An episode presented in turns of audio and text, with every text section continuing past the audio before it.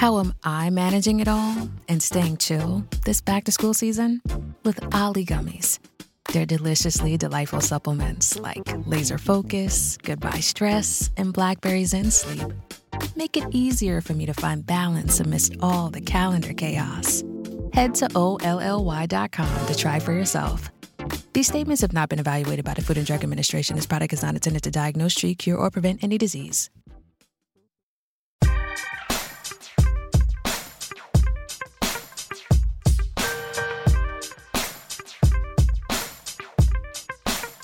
Hey, everybody. It is a Fight Game Podcast Extra here on this Saturday morning. Uh, in a couple minutes here, I'm going to play an interview I did with Post Wrestling's John Pollock.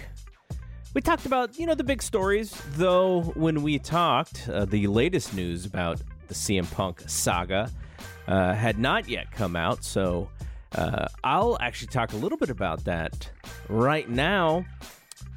Supposedly, there's going to be a meeting between CM Punk and Chris Jericho and others who are there to help with the impartiality.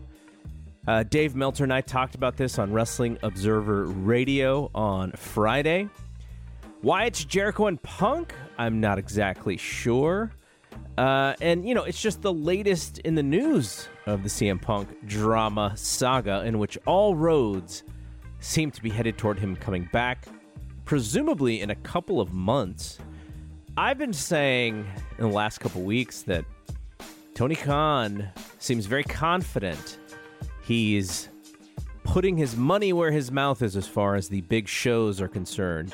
He's got a lot of big shows to promote, and one would believe that Punk is probably the main key to these shows and being successful and creating the interest that they once had uh, last, uh, actually, fall of uh, 2021.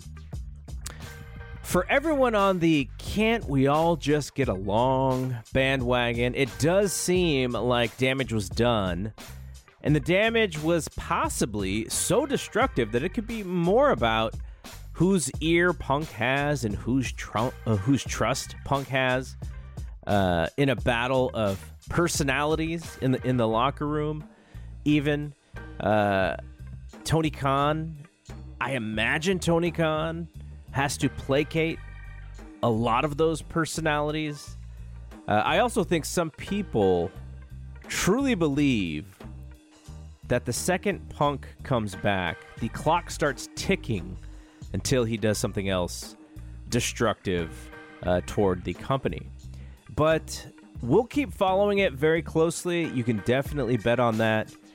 Fight Game Media Network has your back in uh, in that capacity. I just want to make one more mention, which is the Mike and JD show, the debut episode, formerly Brace for Impact, posted yesterday. they had the most interesting gimmick I've maybe heard on a podcast, and I'm sure this has been done before but they had somebody who claims to work for WWE and they didn't want their voice out, so JD produced it with uh, some voice mix where you cannot tell uh, whose whose voice it is. It reminded me of uh, the Black Scorpion, Ole Anderson. So check that show out. Very interesting. Uh, they have some interesting takes on this whole CM Punk situation as well. But Want to support the new show? I think they've uh, tapped into some extra creativity here. And if you've heard JD and Mike on Brace for Impact, you know that uh, they're full of creativity. So I'm happy for them. All right, now let's uh, play the interview that I did with John Pollock from Post Wrestling on Thursday.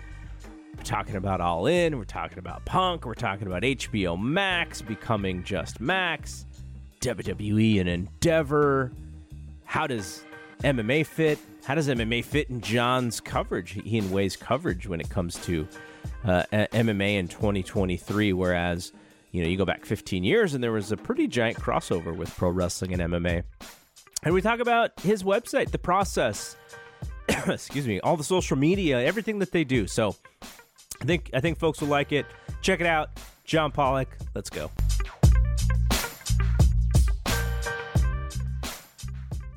All right, I want to welcome John Pollock from Pro- Post Wrestling. John, I really appreciate you doing this. Uh, I, you are a busy, busy man, and this website that you guys have uh, is, is tremendous. And you know, one of the things about this specific show that I like to do is, especially in talking to folks who you know are part of the media, who have their own content, who have their own website. Your when I'm trying to do things for Fight Game Media, one of the things that I do, and this is a this is a tip for folks, I go, hmm, what are John and Wai kind of doing here? Like, how could like what's the example? Like, if I'm kind of in a creative, like, hmm, is this the right thing? I kind of look towards you guys. So that's how much I look up to to what you guys are doing, and I really appreciate you doing this. Thanks for coming on. Oh well, I I really appreciate the kind words. It's uh it's very nice. I, I don't uh I don't uh, put myself out there as, as a barometer for, for anyone, but I appreciate it. You guys are doing a lot of great stuff. So uh, if you've drawn any inspiration, uh, m- much appreciated. Thank you. So we'll we'll talk about a, a, lot of stuff going on in wrestling, and I do want to come back a little bit to kind of how you and Wai do things on your website. We'll save that a little bit for the end. But man, you know, I, I was talking to Andrew Zarian the other day, and we had actually taken a week off in between shows. And I said, you know, we took we we we had we were going into WrestleMania, and then we came out of WrestleMania, and it was like the business like flipped on its head again and that you know that that's great for us because we're, we're covering stuff and and it gives us tons of stuff to talk about to write about uh, but aew uh, because wwe is just this giant shadow for them they kind of come in sometimes with news that people go eh, that's not that big of a deal but i really think tony khan has got some big plans for this summer and fall and i think he showed his cards a little bit with the Wembley Stadium show because that's a that he's to have to find a lot of reason for people to buy tickets and and hitting that market. Uh, big picture AEW question, kind of to start.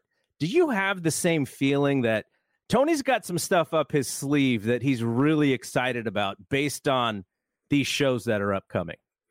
I would say so. I, I, feel like the Wembley Stadium was an example of an announcement that was met with a lot of a lot of interest because I think the fan base they really get engaged with things that are perceived as as big as historical, and that's certainly one. Like on like the DNA of this entire company going back to all in that predated it and the early sellouts. It was all about eh, the idea of like making history with this company and i think the wembley stadium show uh, conveys that which is saying a lot. You knew this uk announcement was coming and certainly that was going to engage the, the that market but you saw that mirrored over on this side. Like it's like I have heard of people here in Canada that are making plans to travel over there. I'm certain that you've heard the same. It just it feels like a huge show because it's easily the most ambitious show AEW has undertaken thus far. And when you look at the landscape at this point, while WWE is going through this merger, there's the natural questions of what is the flow of talent going to be? Is there going to be a bit of a halt on that? And that is an inroads for, for Tony to bring in new people. Not that they necessarily need it, but it does add that that extra kind of intrigue of having a, f- a few more balls in the air, so to speak, and doing things that you're not going to see WWE do, such as a, a co-promoted event with, with, New Japan and putting together dream matches uh, of that sort with other companies. So I think that AEW certainly has their work cut out for them, but you can look at this year that they have a lot of big plans. And I think that gets your audience excited when they're taking big risks. I think that's what you want to see from a number two company. The, the CM Punk conversation uh, is is the the elephant in the room here, where you don't hear much from him, but you hear some from his friends. Well, except on Instagram. Uh, and you know, it's one thing that AEW is really good at, and I, I would, you know, I don't know how much of this is strategy or just the talent, you know, promoting themselves, but they create lots of interest from the fan base on social media. Like there will be a little nugget of information, and and it kind of just takes a, a life of its own. I mean, it's kind of how CM Punk debuted, and I, I, I wonder, and I guess the question is it seems like the punk, punk coming back is more so like just when does it happen than than if it happens and they have this dynamite before forbidden door now that is going to be in chicago. I think people are circling that date as a possibility.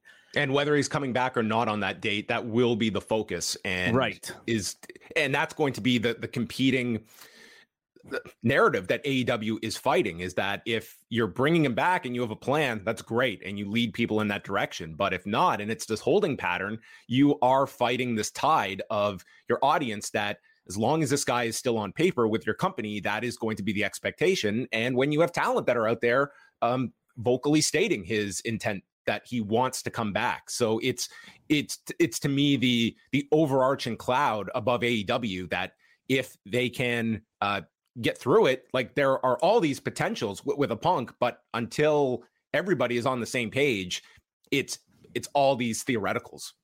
You know, Dave and I, or actually, it was more Dave than me, but we had talked to Tony the day before all of that stuff happened at at All Out, and Dave specifically said, you know, you know, your guys talk and they're kind of going to social media, and you see all this sort of infighting. And Tony, I don't remember exactly what he said, but my understanding was like he's like, yeah, like that creates interest. And and Dave compared it to like Brett versus Shawn, and this is literally the day before all the chaos happens how much of what happens with the talent do you think is an overall strategy from the company saying like this is how we can outdrive interest because WWE doesn't do any of this. Their talent doesn't do really anything on social media that's of interest.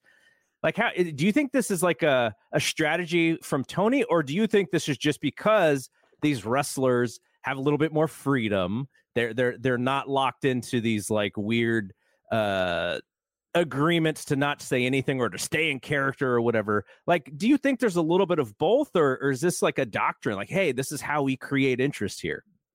I think it's I think it's one of those things where is, is, it Tony Khan sitting down with your performers and and stating, you know, you guys should should take this to social media and you go this way, you go this way.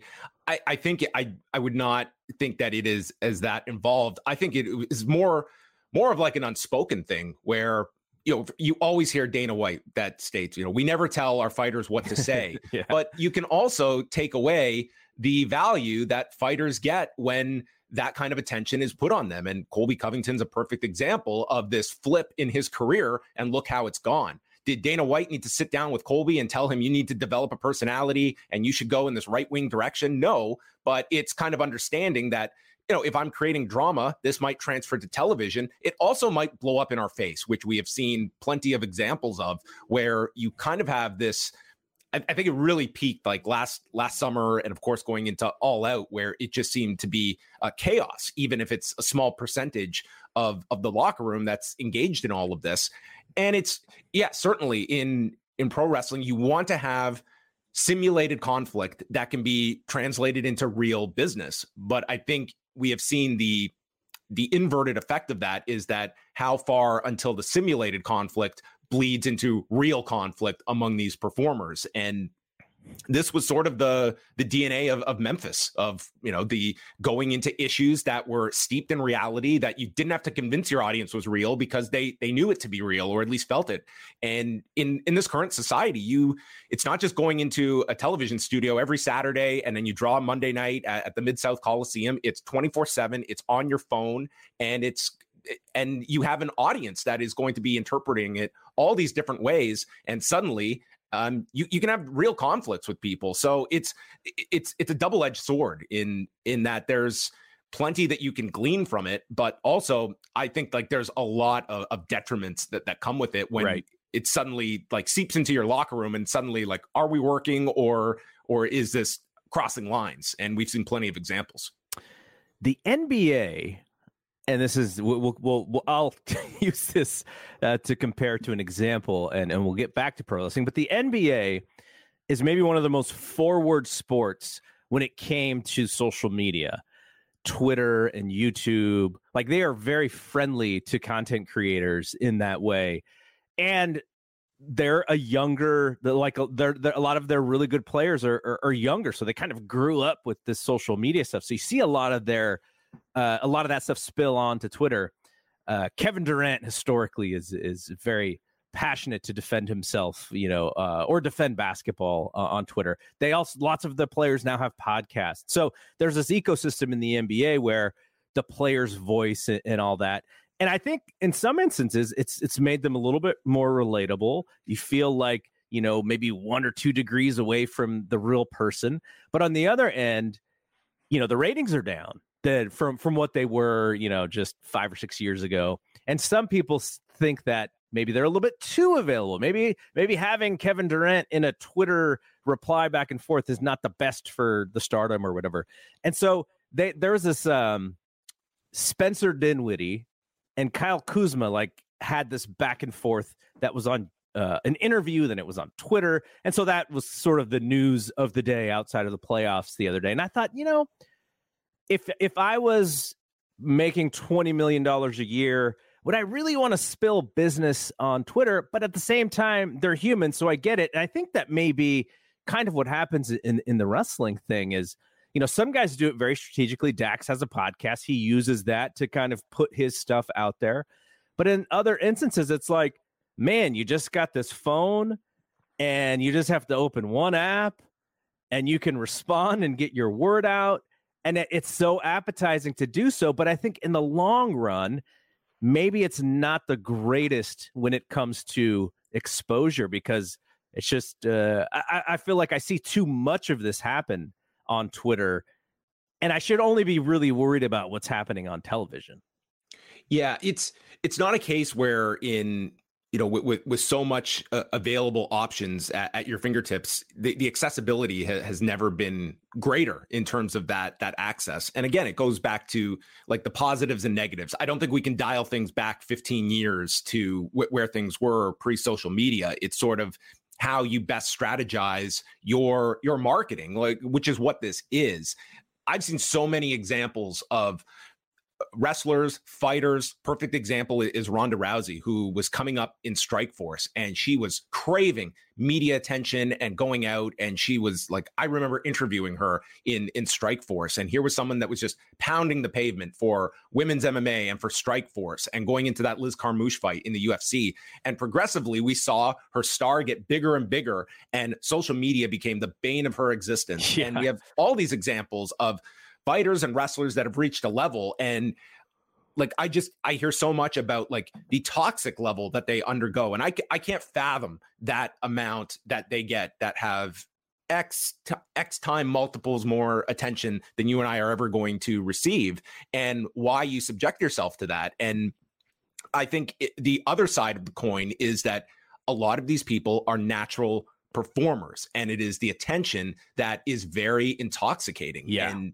they're not just like eh, think about these wrestlers that start podcasts. Like yeah it's is it bumping in the ring every night? No but it's like a commitment. If you're setting aside yes. two hours to talk more about wrestling that probably consumes you like there is a certain level of you know intoxication that comes with people caring about what you have to say, being the Twitter subject of the day, whether it is good or bad. And it, it comes with plenty of it. But I think like ultimately there there's that where a lot of performers don't want to cut the cord with social media because they have that attention. It is rather um, they'll take even the negative attention that comes with the positive as well. I mean, you have how many wrestlers that they finish their matches and where are they running to? It's to Twitter to look at their reactions. Like that does exist. And it's not all that foreign when you are a, a wrestler, you're trying to get over in front of a of an arena full of non-wrestlers. And that extends to online. And you're gonna put yourself into the into the water with sharks where you are going it's like running into traffic garrett like yeah, you are yeah. you are going to get hit with with with a vehicle when you go onto twitter and if you're just looking for positive validation it's not the place to go no um, absolutely not and it weighs on these people a lot and it's um I, just I can't imagine like the the daily grind, especially if some of these female performers and what they speak of what they have to endure. Um, it's I mean it's it's got to be detrimental to like your mental health and such, but it's one that like how many wrestlers leave Twitter? It's few, some have, but very few do. NFL Sunday Ticket is now on YouTube and YouTube TV, which means that it just got easier to be an NFL fan, even if you live far away. Like maybe you like the Bears, but you're hibernating in Panthers territory. But with NFL Sunday Ticket, your out of market team is never more than a short distance away. Specifically, the distance from you to your remote control. NFL Sunday Ticket, now on YouTube and YouTube TV. Go to youtube.com slash presale to get $50 off. Terms and embargoes apply. Offer ends 919. No refund. Subscription auto renews. What's up? It's Kaley Cuoco. When it comes to travel, we all have a happy place. I just went to my happy place. I just went to Maui, and it was truly amazing. Priceline has always been about getting you to your happy place for a happy price with deals you really can't find anywhere else. Like up to 60% off select hotels in Costa Rica or five-star hotels for two-star prices in Cabo. Go to your happy place for a happy price. Go to your happy price, Priceline. How have you decided to use Twitter so that you know you can sort of balance that negative with the positive? Because I know for me, I just decided, okay, if I sense that any of this is in bad faith, I'm just going to immediately block. Like, but if it's actually good feedback, even if it's negative feedback, I don't mind the dialogue because it's obviously someone who's a listener or who's found me somewhere, and I, you know, I, I, I don't mind doing that. But you know, the second something goes wrong, and and Dave and I did a did a podcast um, with Bruce Mitchell, which is kind of like infamous now. And the feedback that we got on that show was really negative, like just so terrible. And I was actually in Arizona. Um, I think it was my son. I don't know if it was maybe my something to do with my son, and he because he went to the U of A. Uh, mm-hmm. And I was just like, half of one of those days, I was just way out of it. And I was like, gosh, why am I so out of it? And it was because every time I opened my phone, there was like something negative. And I didn't know any of these people, so it shouldn't have mattered at all. But it still affected me. So I had to sort of learn from that experience and go, okay, any of this stuff that comes in bad faith, I just push it aside, block. It doesn't matter. And it really just matters, you know, of the people who who are actually giving feedback. Like, how do you balance that stuff? Like for me, it's it's something where I, I, don't put a whole lot into like Twitter. I very much look at it as something that is necessary to have, and it's like great to to push out your your work. But I think if you're looking at it as a tool to grow your profile, like it's like you have to put a lot of time into it, and you're going to get um, a lot of pushback on there. I feel, and like listen i'm not the biggest personality like in this space by any long shot and uh, like part of it is like i i look at my direct outlets as uh the shows i do with Wai and the writing that i do and if it's going to be like a, a complicated topic i'm not throwing that out there on, on, twitter i just don't think i can have that same uh, 10 12 minute conversation with Wai about a complex topic um in a in a twitter thread right. and just that I, I just don't think like that's the outlet for me. Now, it might be for other people that it, it does work. I think it's going to vary across the person, but I, I, I don't, you know, I, I don't look up my my name. I don't look for feedback, like good or bad. I don't really like none of that is going to change my opinion of my work. I know when I have a great show. I know when I have a terrible show. I don't need to be told it either. And I I do think, though, there is a, a perfectly healthy discussion to have about legitimate constructive criticism. Right.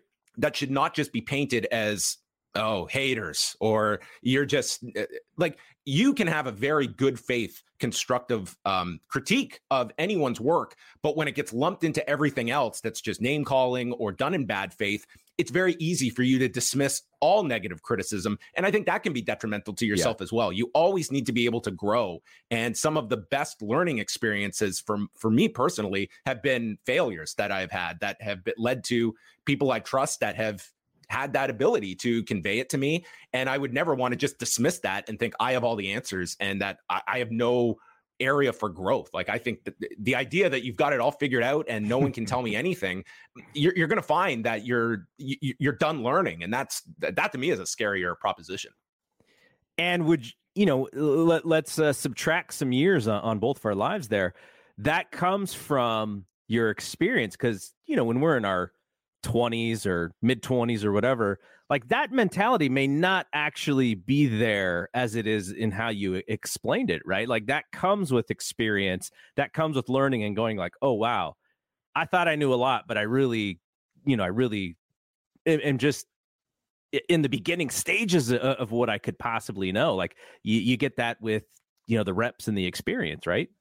That's that's it. And like I can't say I've I've ever been on the receiving end of like being the uh the dreaded Twitter subject of the day or or something like that. But like I wonder if you are a a 23 year old and suddenly you're in this space and suddenly you you put out some opinion that is just quote t- tweeted to hell. And as a 23 year old are you more equipped for that? Because your entire life has been consumed like you have probably been on twitter since you were 11 12 years old. You yes. and i we at least have the comparison point of a pre social media world where that be before Twitter, before Facebook, uh, pre MySpace. Like we can at least remember that time uh, where you didn't necessarily get that automatic uh, feedback or have to go through that. I'm sure it can be uh, frightening to some people. I just look at it as though like I put my work out there and then it's for people to debate. And I've I've put out my thoughts and it's like I'm no longer part of the argument. It's for others to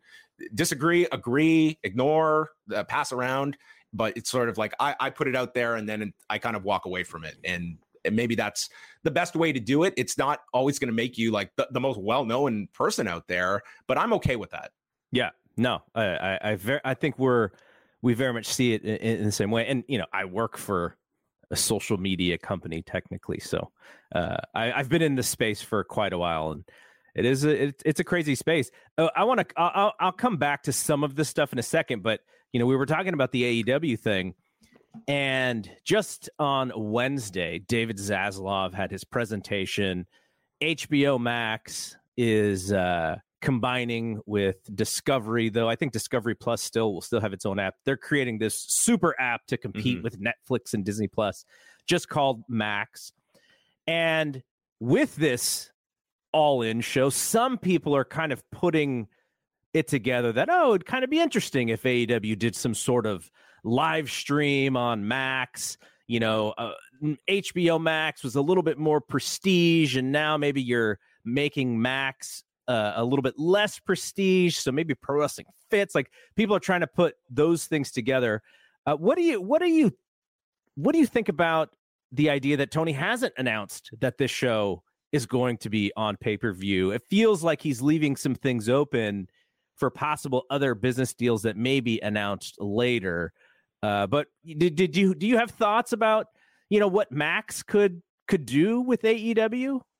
Well, I think it's it's been the natural question ever since AEW launched Dynamite was having a more like like being part of a, of a big streaming deal for for their rights. I mean, uh, Bleacher Report is you know it's it's it's a fine method um we up up here in canada just for context like we don't have access to uh bleacher report or to uh, hbo max or the the updated form now so it's it's a, it's a bit different with the uh the rights and such. But i think like a streaming deal was only natural that you would look at all of these properties that Warner Brothers Discovery has. And to me, one of the the biggest advantages I always look at, whether it is boxing, MMA, professional wrestling, is that you have an audience for the most part that has grown up with it built into their mentality that the biggest events you pay money for. And that's something that does not exist in traditional sports, where you, as long as you have a cable package or a television with rabbit ears, you will get the big game, you will get the playoffs. And AEW I think wisely stayed in in the pay per view game and have been able to have very I by their standards like very successful uh, pay-per-view numbers. So it it's very attractive to a streaming uh, platform and I think UFC has sort of led the way with like their ability to grow ESPN Plus and how big of a contributor UFC was going to be. I don't know if people expected that in 2019 beyond, you know, the big Conor McGregor fights, but they've been a big uh, builder of that platform. I wouldn't suggest AEW would have the same impact on a Max, but I just think like there is uh, pro wrestling to me would would be something that if I'm trying to grow um, a streaming platform, it's a nice piece of the pie to have an audience that I know four times a year are willing to spend 30 40 dollars on, on, a big show and i can't say that for for too many other um, outlets that you have the, the, rights to right yeah absolutely um, no i think I, I, I feel the same way you know i, I kind of follow this streaming world a little bit more closely these last couple years than I did before. I think the whole thing is fascinating, uh, and you know what Max becomes and and how AEW fits. I think it's a much better fit in what they described as why they removed the HBO branding. Because to me, the HBO branding is so valuable. Yep. But they saw it as a little bit of a detractor for a casual television fan. And so I thought that was weird. Like, wow, like someone someone is saying, you know what? HBO is not for me. And I look at HBO and I go, wow, you're going to get great TV. But there's an audience that says, not for me. And so you're trying to reach more of those people. And I wonder if that some of that not for me audience are wrestling fans. So yeah, that whole thing is is intriguing to me.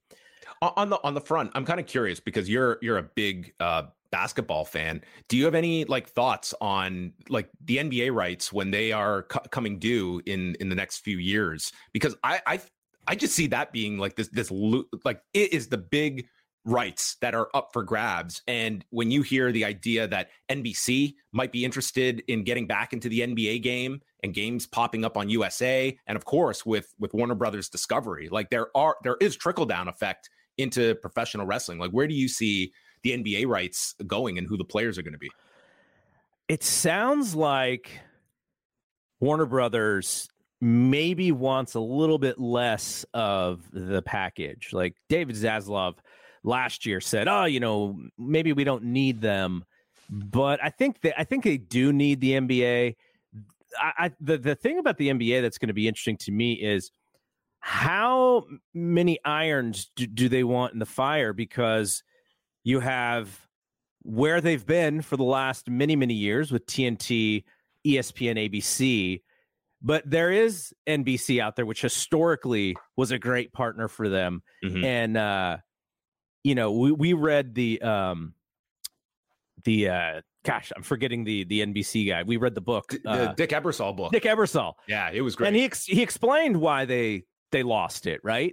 And so you would think that eh, you have you you know you want to in more fight because it just raises the value of what those rights become, and then you have the Amazon Primes, the Apple TVs, and networks like that, which they're not really worried about how much they spend because they have so much money that they can run these like crazy rich experiments to really find out what the data is. And so I, like the NBA is in great is in a great place because they're going to have so many people wanting just the smallest chunk just to be a partner just for the future cuz in 20 years you know, if it's almost all about streaming and it's almost not at all about cable, and you're Apple or Amazon, you got that one foot in the door and you've already proven to them that you could help them grow their product. Like that's like a great place to be. So that's the piece more. Like I would love to see them back on NBC for big games, but you're also you can't add more games. The NBA already has probably too many games, and you have this issue with the players uh, and the teams maybe, maybe the teams more than the players pulling the players out of big games. So that I think they have to fix that part as well. Because if you're NBC and you go, okay, we're going to get one game a week and we're going to put it in prime time and it's going to be Sunday night or whatever it's going to be. Maybe it's mm-hmm. not Sunday night during football season, but you're like, we want these marquee games. We're going to pay you for them.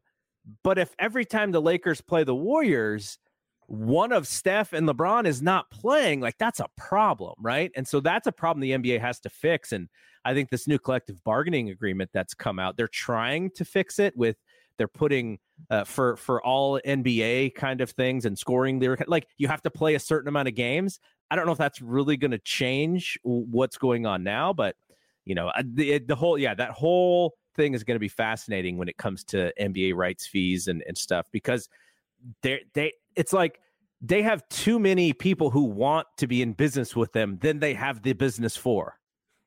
That's right. Yeah, and it, it kind of become like do do you go kind of the NFL model that if if this is uh if you're playing roulette and just spreading the chips out onto as many of the outlets as possible and you know if you like where is an apple going to be in 10 years well I can guarantee you Apple's going to be around in 10 years. So yeah. that's a that's like a pretty safe bet. What is Amazon going to grow into? Pretty sure Amazon's going to be around in 10 years.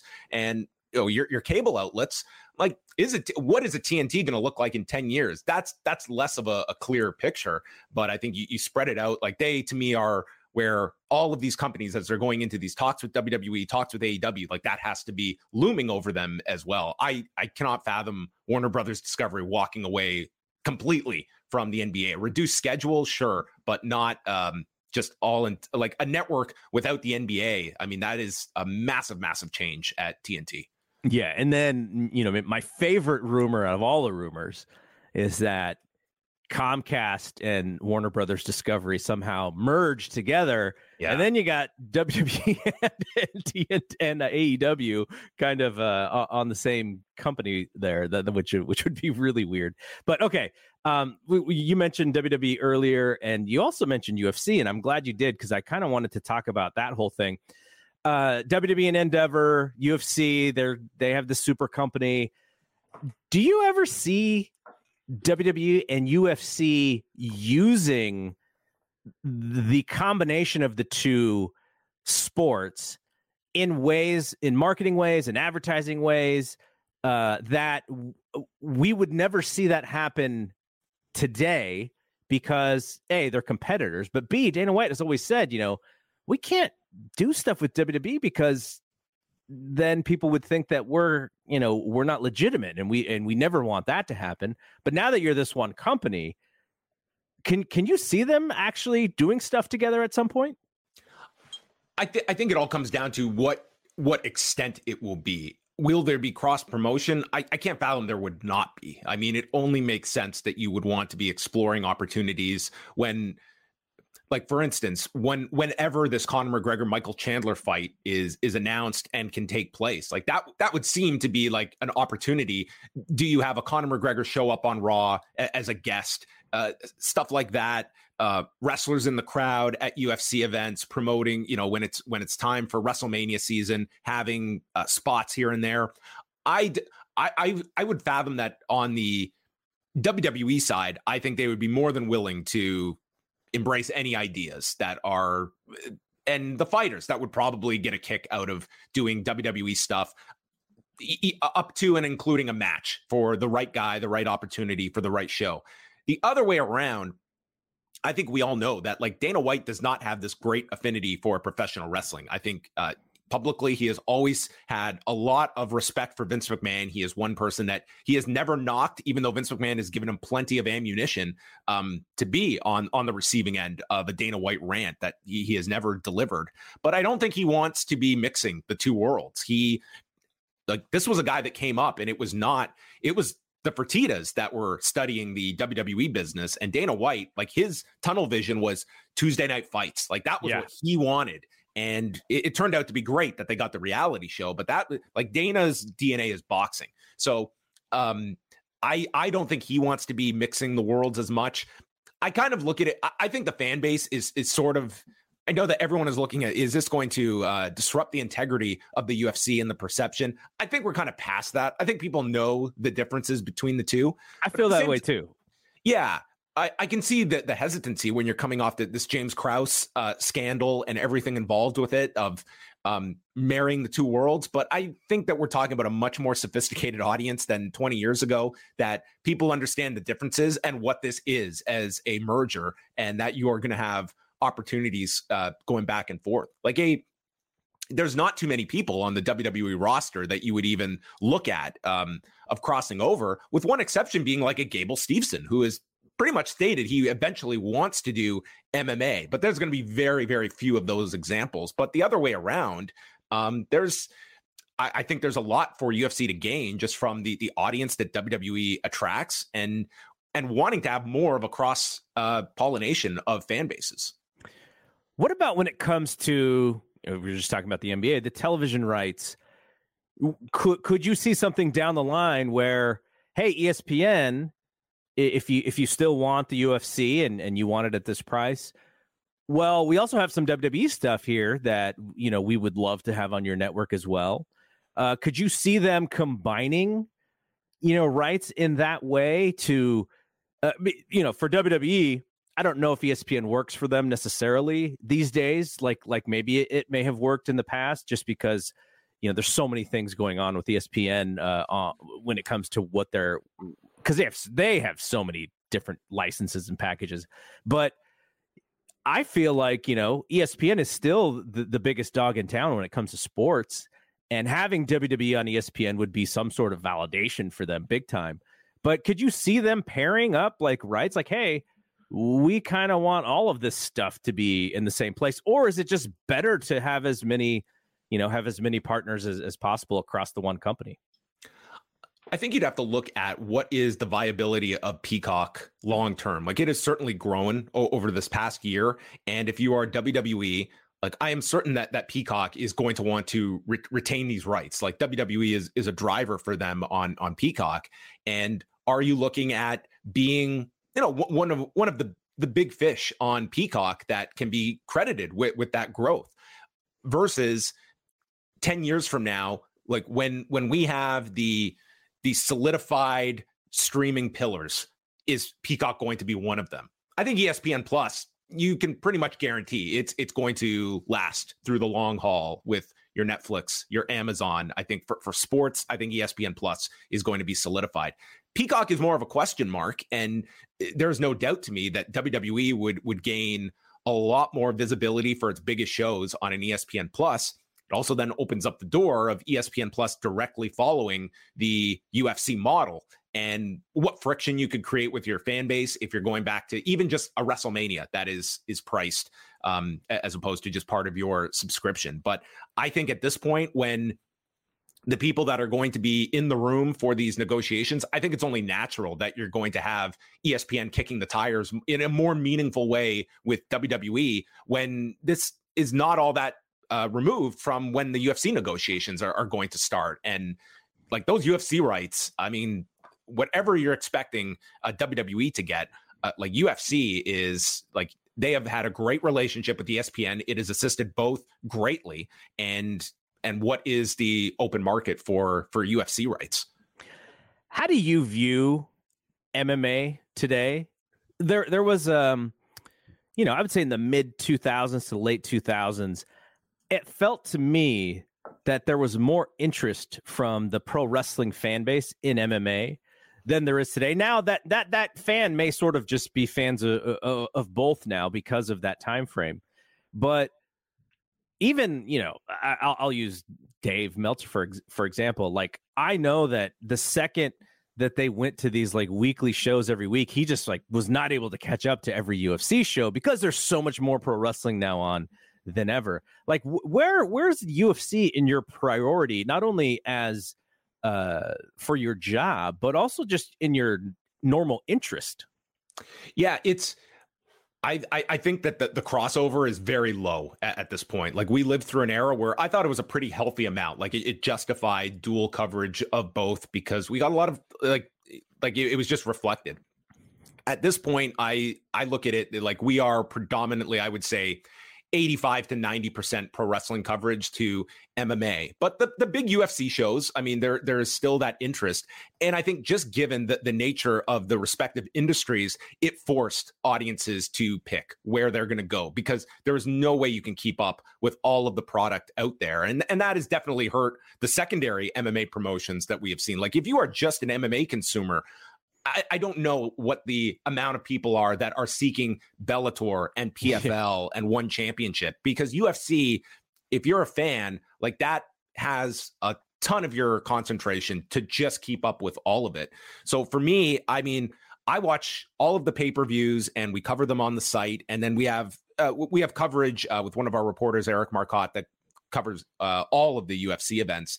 But it is largely for the fight nights, like I, I will catch most of the, the main cards and I'm keeping up with it day to day on the news, but it is uh, not the time when when I was watching every single fight, doing yeah. shows on every single show. It's just impossible when you look at the pro wrestling, um, the, the amount of content out there, and understanding what our audience predominantly is here for. Like there is um, there's an audience for MMA, but it's nowhere I feel where it used to be. And it'll be curious to see if we're having a different conversation two years from now with the synergies between the two, or if this is sort of an understanding that these are separate audiences, that the big, the big events, like you'll see a ton of like look at your timeline of MMA fans and reporters that check in for WrestleMania and the Rumble. And conversely, when there's a big, big UFC fight, like you'll like I, I, will like speak to people in WWE and predominantly we'll, we'll talk about UFC fights and stuff like that. So I know there's a lot of fans like within right. like the actual industry, but but the fans, I, I think it's it's largely like the big fights and the big uh, events that you see the, the the crossover a couple times a year. So audio is, is such a big part of the business today in in in what you guys do, what what we do, what F4W does. If you had breaking news on something, you know, you had you had a story, no one else had it. Is your instinct to still write it and publish it first, or is your instinct to go, we need to get on the horn and talk about this and have this conversation about this thing that is coming out, or you know, whatever news happens? Like, w- what is the what is the process these days when it comes to how you first want to reach your audience?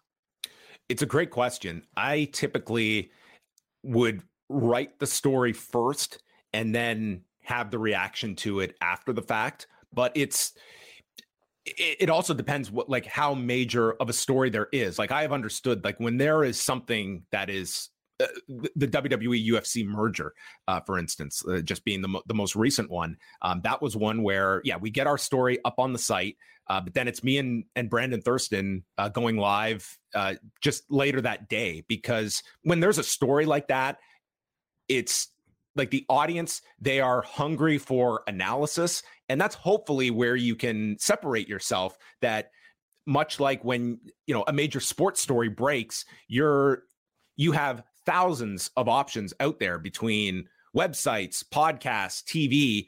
You sort of are drawn to who do I want to hear from? And that's hopefully where then you make it as easiest as if they want to choose you, there's something for them to consume. So it's sort of like, um, you know, coverage on the site, but it is becoming more of a, you know, personality driven where you get like a, a, show up as as quickly as you can and i think for most now like there was a time we were pri- primarily just audio and i think yeah. now the pandemic sped this up but just everybody it's just natural that you're doing audio and video with everything because you have to go live you have to live stream to youtube to hit that's it yeah that, that wasn't even as like in vogue uh, to a point where you know you and i can be on here and we're going live and it's just immediate and it, p- people want to want to hear uh, analysis. Like they've got their own thoughts and now they want to hear other people. So, and, and it is almost a, kind of a multitask now because the, the you, you you focus video first because you can go live, but then you can also download that conversation and put it out as a podcast. And it's kind of weird to think about it because you and I are looking at each other. Now, the people who listen to this Dave is not looking at us, by the way, well, those yeah, that are on yeah. video right now. Our background, uh, but but the, but the people who listen to this on Saturday, they have you know they have no idea what I'm seeing with your wrestling shirt collection, with your Bret Hart poster, the the the wrestling with shadows, um, and so I have to think. We have to think about the audio listeners as well as the video listeners, even though we are seeing each other on video. That's kind of a weird thing, and I don't think. Uh, I don't. I, I wonder if whatever classes are being taught about you know video hosting or whatever like i sort of think about it as yeah in the back of my mind there are listeners but in the front of my mind i'm looking at you so i'm thinking of, of the of the video perspective of it but that's a, another piece of it that is kind of weird when when you do a show like this yeah it's it's something i think that people uh, keep in mind. Um, i have at least you know in my in my prior job when i was with the fight network it was sort of the same where I, it's like i had this whole podcast stuff that i was doing but i was also an on-air host a, yes. as well. And i certainly noticed like differences just in terms of how i would approach one versus the other. And this is sort of like a melding of the two. Like this to me does not feel as though i'm i'm doing like a stand up and it's we're we're limited by uh, segment time and i've got someone in my earpiece for for instance it's much more of to me a podcast with video attached to it. So I think it's you can sometimes overthink things too much. Like at its core, I think feel I feel that people are ultimately engaging and listening to you but it's a different experience like if you're watching me versus if you're listening to me you might have a different interpretation like i uh, as you're asking a question people might be looking at how i'm reacting to your yeah. question and it's just little things like that that give people a bit more insight to the process as well Yeah, and video is so much more of an active watch. And I like the podcast for the mere fact that it's a little bit more of a passive kind of thing because I can do the dishes or I can, you know, do something else while I'm listening to the audio. Now, some may say, well, you're not getting everything. Yeah, maybe I might miss a few things here and there. Sometimes I might rewind it and did I hear that correctly?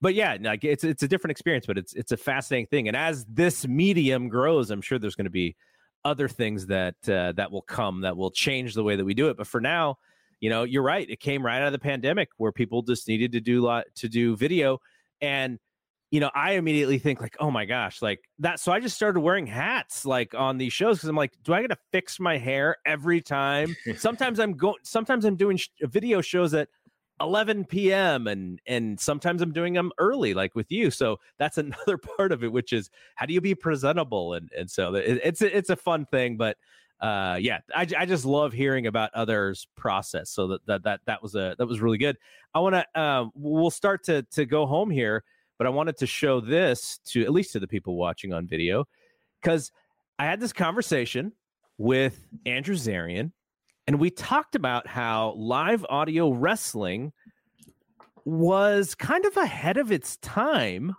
when it came to on-demand shows.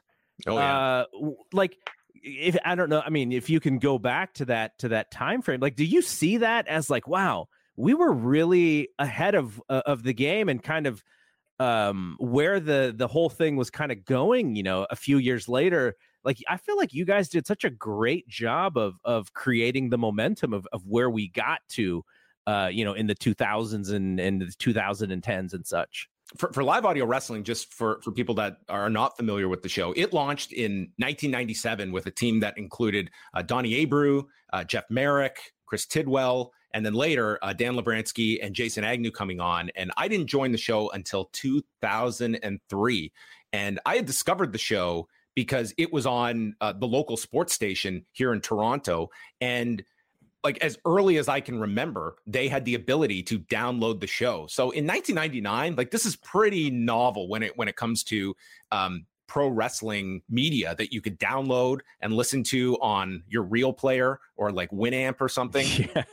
Um, like way before iTunes and such. So I thought they were like extremely ahead of the game.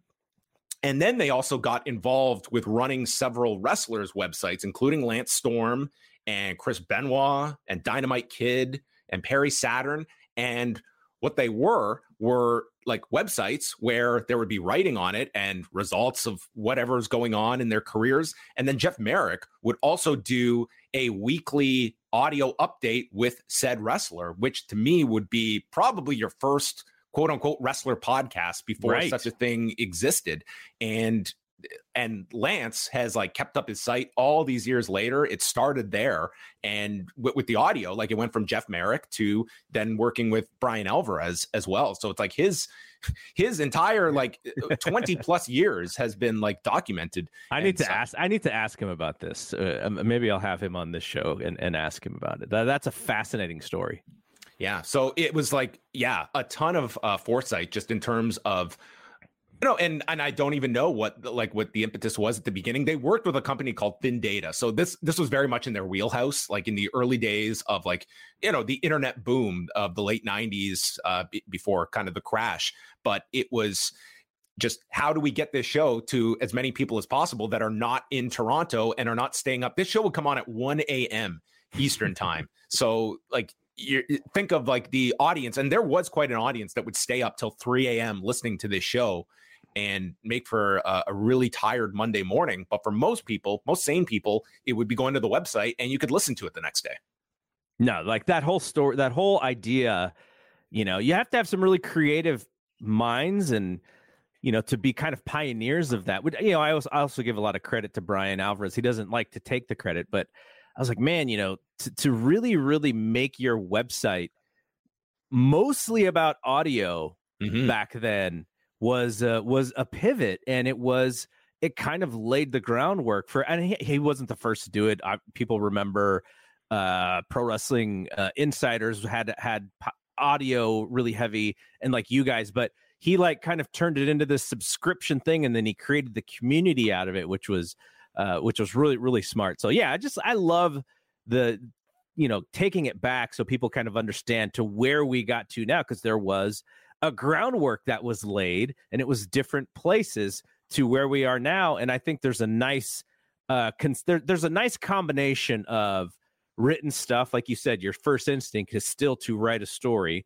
and the audio um, and then you look at someone like sean who's created this patreon Mhm. to really drive his his website as far as the breaking news stuff so lots of lots of fantastic ideas and, and i love to see those pieces of of what the wrestling media is uh and, and kind of you know what's going to be next you know who's going to have the next great idea that other people are going to go oh we can do that as well. So that that piece is fascinating. A uh, couple more things before we get out of here because I do want to let you go. Um if it this is a hypothetical. Dave meltzer when he retires now this may never happen I doubt Right. it. Yeah. it, it possibly will never happen that it, that he retires because he's he's just uh you know he really loves what he does but if he did how would that change the the wrestling media landscape I, I think it would certainly. I, I think people would really notice. Like, um, it, it- it's something that I would imagine for many people listening to this. I am sure many are readers of Dave's that have probably been reading him for decades at this point, and it's just something that would be. Um, I- I think people would really um, appreciate how much goes into that that weekly observer once it's gone and you don't have that on a, a on a weekly basis like the amount of information that he cultivates and somebody that is this constant presence and has been for i would imagine the majority of people's uh, consumption of wrestling media. Um, there's always like evolutions and and changes and such that that undergo. And there's i think a lot of great reporters that have been coming up that are covering all these wide ranges of ways to cover the industry that i always find fascinating of how people kind of develop like what what is my angle going to be and how am i going to differentiate myself? Like it's it's a very competitive market when it comes to how many wrestling podcasts exist out there how many wrestling sites exist and how you cultivate an audience for yourself and the amount of time that it's going to take to kind of get that that imprint. And i always tell people to when you're starting out like ignore your numbers. Like that should be you should be just cherishing if four people are taking time out of their day to listen to what you have to say when there's so many options. Like don't be deterred by that. And it's natural that you do when you're putting all this work into it and maybe you're getting 50 views on your your youtube video. Like ignore numbers because like I'm able to make a full-time living at this and that was like I've been doing this like as a full-time operation since 2005 in different capacities. But I wouldn't I would say it took like 15 years to like kind of have a footprint of of any sort of note and maybe not even that much to some people now. So like the time that you put into it is unbelievable and i think dave is like probably the, the shining example of that in terms of the the length that he has been doing this for and just the amount on a on a weekly basis that's all consumed to this uh, 18 to 24 page document every friday morning you do have a footprint, and I will tell you how big of a footprint. Uh, I'm sure maybe he has told you this, but I remember uh, when before you guys created Post Wrestling, uh, Dave was like, "Man, I really wish we could hire John like that." Like he's and he doesn't like he not say that he doesn't throw praise. He likes a lot of people's work, but to, for him to say like, man, I really wish I could work with that guy. Like he, like we should have brought him on, or we, we, I wish there was a way that we could have all kind of come, whatever. Like that's how how highly he thinks of your work. So, uh, so that that I think that's uh, that's a big that's a big thing right there. Well, I I appreciate that. Like I did, like Dave, w- we talked around like that time and just sort of the ideas. But I when things ended with the Fight Network, like Wai and I, we we very much we we wanted to try this. Like it had been something that we had been pitching to ourselves for years at this point the idea of man could we do something on our own and this was sort of our push to really try this on our own and it would have been a big regret if we didn't and it was it, it was it was really cool to hear from a lot of people dur- during that time and kind of give the reassurance that it's okay we're we're at least on on some people's radars but it was uh certainly a very uh ambitious time uh, in terms of just like what the next step was going to be, and if if there would be sort of that that interest in uh, a- site of ours on our own that people would be interested in that that could sustain. All right, let let's uh, end it here with uh, the last question. You on your website, um, you guys do non wrestling stuff. You know, whether it's a new Marvel movie or whether it's Succession. Uh, you know, you and Wai, like people think about. Well, wrestling is the product, and to some extent it is, but really the, the product is, is you and Wai and your voice and your personality and your connection to your listeners. What if you were to recommend something non-wrestling that's you, that you're doing that you're reading or you're listening to or, or whatever today movie book podcast album like what is a recent recommendation from john pollock that is not wrestling that you would say hey go read this go listen to this xyz Okay. I just finished reading Jeff Pearlman's latest book, The Last Folk Hero on Bo Jackson. bo jackson This is one of the best, forget sports biographies, one of the best biographies I have ever read. It has, I, I have always had this belief, and you can appreciate this, Garrett, that you must watch a lot of sports documentaries. And it Yes. seems that the the trend is the bigger the subject, the more you have to be sort of working with this person. Like the last dance is Yes. not happening without Michael Jordan, the you know, Tom Brady, Derek Jeter. And whenever you see some of these projects, the immediate question is, well, is this uh, is the subject involved? And that became the question here. And for those that have not, um, first of all, Jeff Pearlman, unbelievable reporter, biographer. So he was writing this book on Bo Jackson. He reached out to Bo Jackson, who politely declined to be involved in the book and said, I understand what you're doing. You have my blessing to do this book, but I am not taking part in it. And some people would view that as a negative.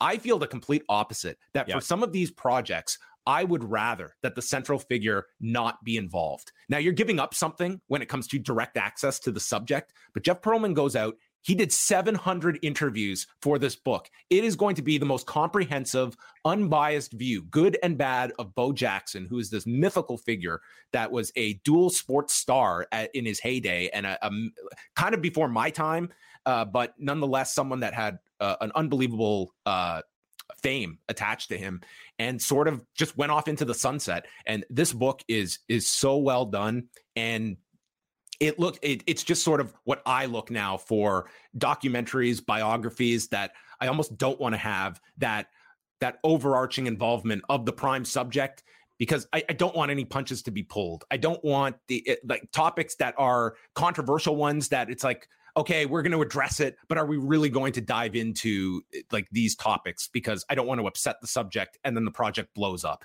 And it's kind of uh, in, informed my thinking when it comes to a lot of these like bigger uh, sports biographies and documentaries. But it's a fantastic book. That's awesome. And because that one is on my radar. I hadn't prioritized it, but now based off of your recommendation, uh, do, do they have it in in, in a Audible? I, I- would imagine it's got to be an audiobook as well.